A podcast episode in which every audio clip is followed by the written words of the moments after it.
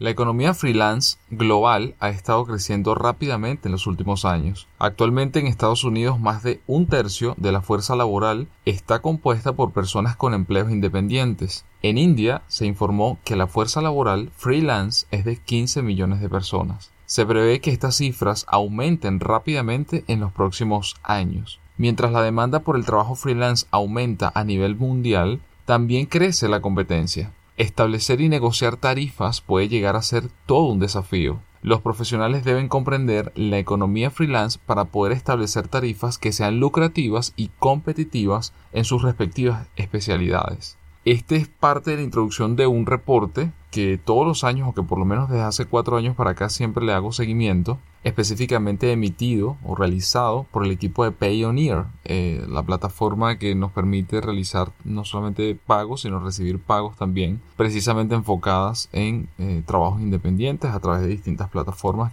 Precisamente en el 2017, Payoneer se propuso conocer la situación de los trabajadores freelance en todo el mundo, en cuanto a demografía, en cuanto a ingresos y, bueno, específicamente con el objetivo de ayudar a la comunidad freelance a navegar por este ámbito profesional de tan rápida evolución, encuestando a más de 21.000 profesionales freelance en 170 países y esto les permitiría entonces les permitió más bien a través de este reporte establecer cómo trabajan y además qué tarifas cobran los freelance. Entonces, para tener un poco el contexto de los hallazgos claves que, que, este reporte, el cual como siempre les dejo adjunto al podcast, llega y concluye, sí quería mencionarles primero algunas cosas, algunos datos interesantes. Entre ellos, la geografía, es decir, quienes participaron en esta encuesta. Los participantes de la encuesta viven en 170 países, como les comentaba hace un momento, de todos los continentes, y la mayoría se encuentra en Europa, Asia y América Latina.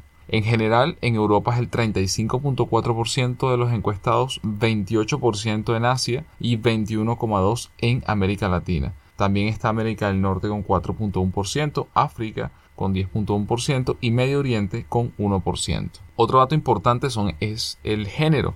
Más de tres cuartos de los encuestados son hombres. En Asia, los hombres representan el 80% de la economía freelance, mientras que en América del Norte la representación es bastante equitativa entre hombres y mujeres. Otro dato importante es la edad. La generación del milenio, o los millennials, y los más grandes de la generación X representan a la mayoría de la fuerza laboral freelance a nivel mundial. Más del 50% de los profesionales freelance encuestados tiene menos de 30 años y casi un cuarto es menor de 25 años. A nivel global, el 6% de los trabajadores independientes tiene más de 50 años. Sin embargo, en Estados Unidos, más de uno de cada tres profesionales tiene al menos 50 años. ¿Qué nos quiere decir esto? Pues que realmente existe oportunidad para todos. Dependerá de las habilidades, de nuestra estrategia, de cómo participar en esta economía freelance, pero realmente casi que no importa la edad, puedes participar. Entonces, teniendo claro estos, eh, estos datos y, cómo, de dónde fueron sacados y quiénes participaron, entonces vamos a los hallazgos más importantes de esta encuesta de ingresos freelance realizada por la compañía Payoneer. Los hallazgos claves son los siguientes. La tarifa promedio por hora a nivel mundial que cobran los profesionales freelance es de 19 dólares, bastante por encima del salario por hora promedio de los países donde habitan los trabajadores que fueron encuestados. La comunidad freelance, otro de los hallazgos, es joven, más del 50% de los encuestados tiene menos de 30 años, tal como les comentaba hace un momento. Y estos profesionales un poco más grandes o, con mayor experiencia ganan más que sus colegas jóvenes. Otro de los hallazgos es que los trabajadores freelance con título universitario avanzados ganan más que los que tienen un título de escuela secundaria o una licenciatura. Independientemente de su propia ubicación, más de dos tercios de los profesionales independientes trabajan con clientes ubicados en América del Norte y la mitad de ellos trabaja para clientes de Europa. Otro hallazgo es que más del 80% de los profesionales encuestados se concentra en uno a tres trabajos a la vez. Esto es casi una buena práctica, al menos desde mi punto de vista y con la experiencia que tengo trabajando como independiente. Otro de los hallazgos es que casi la mitad de estos profesionales tiene un trabajo promedio semanal de entre 30 a 50 horas. Otro hallazgo es que los trabajadores freelance que brindan servicios de finanzas, gestión y recursos humanos son los que más horas trabajan por semana. Por otro lado, los que proporcionan asesoramiento legal cobran más que cualquier otro servicio, un promedio de 28 dólares por hora, pero son los que menos horas trabajan por semana. Las personas que se especializan en tecnologías de la información y programación cuentan con los niveles más altos de satisfacción laboral. Y los dos últimos hallazgos es que casi tres cuartos de los profesionales independientes encuentra proyectos gracias a los mercados en línea. Y por último, Facebook es la red social preferida para promocionar el trabajo independiente.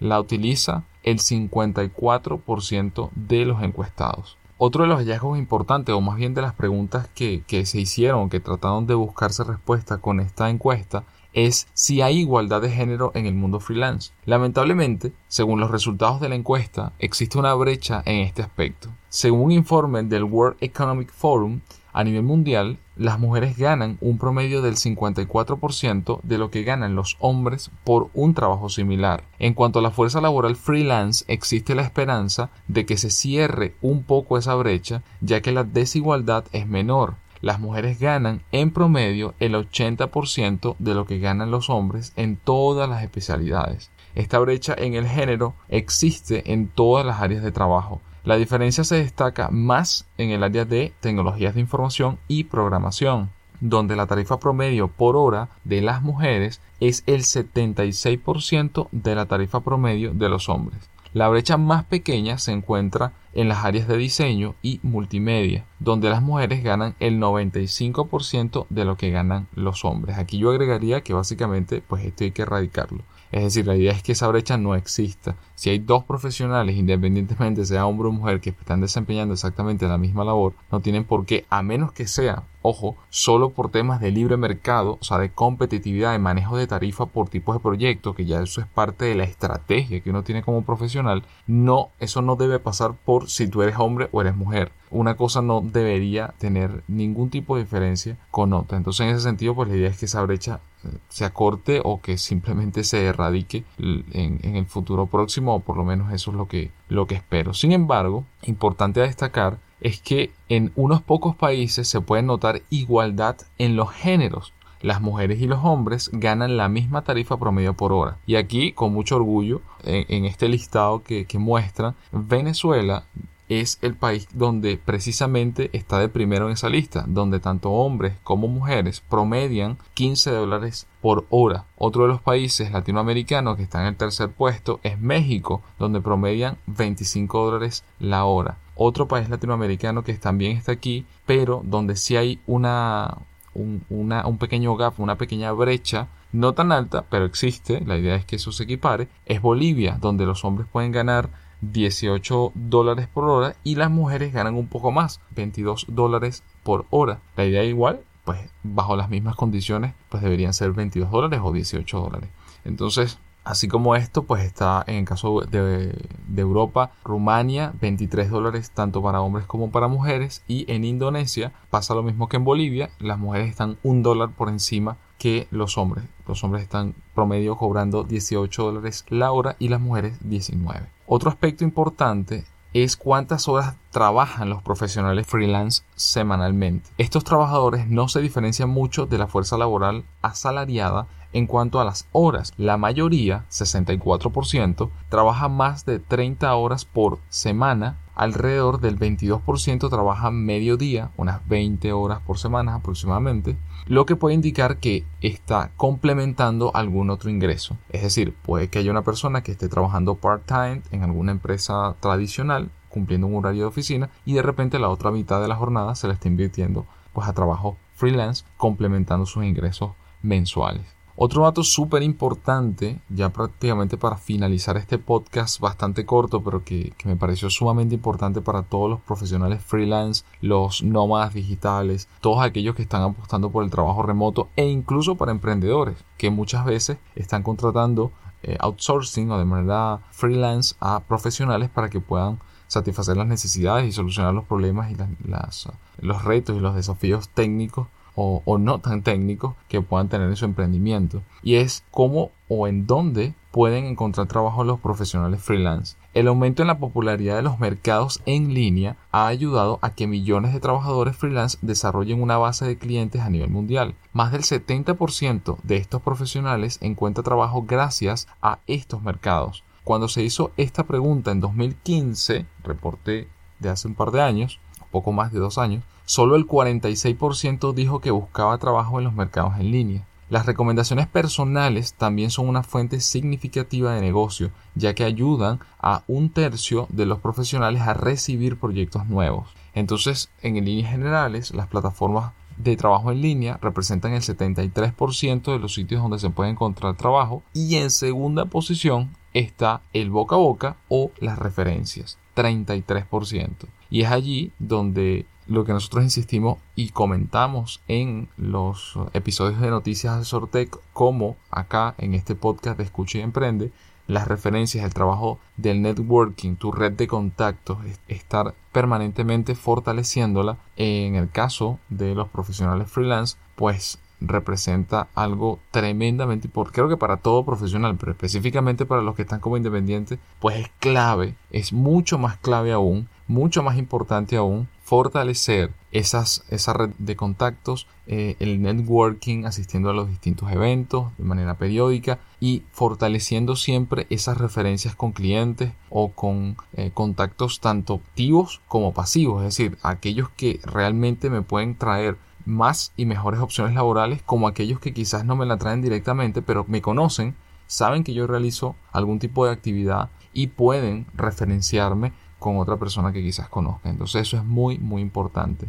73% plataformas, 33% referencias. Y el resto está dividido entre redes sociales, otras plataformas, páginas personales, este, blogs, etc. Y por último, para ya cerrar el, el podcast, otro dato muy, muy importante es cuánto tiempo dedican los profesionales freelance a buscar trabajos nuevos. Buscar nuevos trabajos es un, trabajo por sí solo, pero no todos los profesionales invierten la misma cantidad de tiempo en hacerlo. Mientras que un 33% de los profesionales en asuntos legales pasa más de 7 horas por semana buscando trabajos nuevos, solo el 17% de los trabajadores freelance especializados en tecnologías de la información y programación dedica esa cantidad de tiempo. Es posible que estos profesionales de áreas tecnológicas tengan una mayor oferta y demanda de habilidades, con repetición de proyectos y tareas a largo plazo de los clientes. La alta demanda hace que se dediquen menos tiempos a la búsqueda, precisamente, de trabajos o de nuevos proyectos.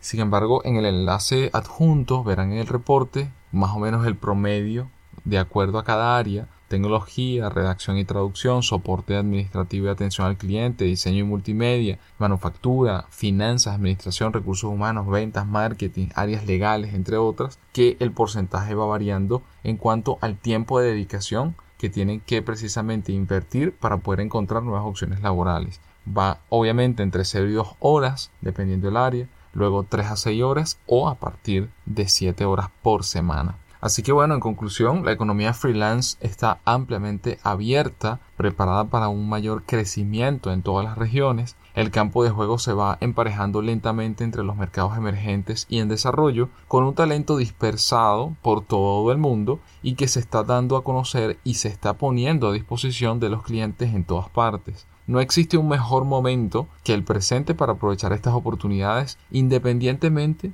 de que esté cambiando de un puesto de tiempo completo y asalariado complementando sus ingresos o buscando ganar un poco de dinero adicional, debido a que los requisitos para el trabajo freelance varían desde un conocimiento básico hasta habilidades profesionales, pero para algunas personas la única barrera para comenzar es la conexión a Internet y el conocimiento del idioma inglés. Los mercados freelance han cerrado la brecha que había entre clientes y trabajadores freelance en todo el mundo, lo que hace que sea más fácil encontrar trabajo o contratar profesionales. En una época, solo una década atrás, los profesionales tenían que perseguir su próximo trabajo mediante una publicidad agresiva y autopromoción. Hoy, Estos trabajadores disfrutan de la publicidad gratuita que pueden conseguir mediante un buen perfil y revisiones positivas en línea. En la actualidad, el 47% de los trabajadores freelance encuestados afirma que pasa dos horas o menos por semana buscando nuevos proyectos. Para muchos, la modalidad freelance no solo brinda un ingreso significativo, sino también la libertad de las condiciones laborales de uno mismo, con la capacidad para elegir los proyectos, cuándo y dónde hacerlos. Estos profesionales disfrutan de una flexibilidad que carecen los empleados asalariados. Muchos creen que la clave para lograr un equilibrio entre la vida laboral y personal yace en el trabajo freelance, donde uno puede establecer sus horarios según la familia, la vida social, las necesidades personales y otras obligaciones. Y en el otro lado de la ecuación, pues las empresas grandes y pequeñas se benefician de la vasta oferta de talentos que pueden contratar. Los clientes pueden encontrar a los profesionales adecuados para tareas grandes o pequeñas, o contratos por única vez o a largo plazo gracias a que ahora los procesos de contratación y pago son mucho más simples. La distancia entre los continentes prácticamente ha desaparecido a nivel comercial y por último, pues la tarifa promedio por hora a nivel mundial de los profesionales freelance sigue estando cerca de los 20 dólares, lo que brinda a muchos trabajadores oportunidades de ganancias que simplemente no existen en la fuerza laboral local. Casi tres años más tarde, a pesar de un masivo aumento en la oferta de nuevos talentos en la economía freelance a nivel mundial, la demanda sigue siendo alta y los sueldos no se vieron afectados. Así que bien, como siempre le dejo adjunto el reporte por si quieren ver cada una de las páginas y profundizar en cada uno de los datos que allí comparten, así como las fuentes que ellos utilizaron también para complementar la encuesta que ellos realizaron, digo ellos porque la realizó el equipo de Payoneer, como les comentaba al inicio. Así que bueno, espero que sea de utilidad, que lo tomen en cuenta, que lo implementen en su estrategia si son freelance y, si son trabajadores independientes, no más digitales o están emprendiendo y quieren contratar a un freelance, pues también lo tomen en cuenta, no solamente para seguir afianzándose como profesionales independientes, sino también si son empresas, bueno, para manejar dentro de su estrategia contrataciones externas para labores de corto, y largo plazo de acuerdo al caso, ¿no? Así que bueno, si les gustó, no olviden darle like, suscribirse a nuestro canal en SoundCloud y compartirlo con sus compañeros, amigos y familiares. Nos escuchamos en el próximo episodio de Escucha y Emprende.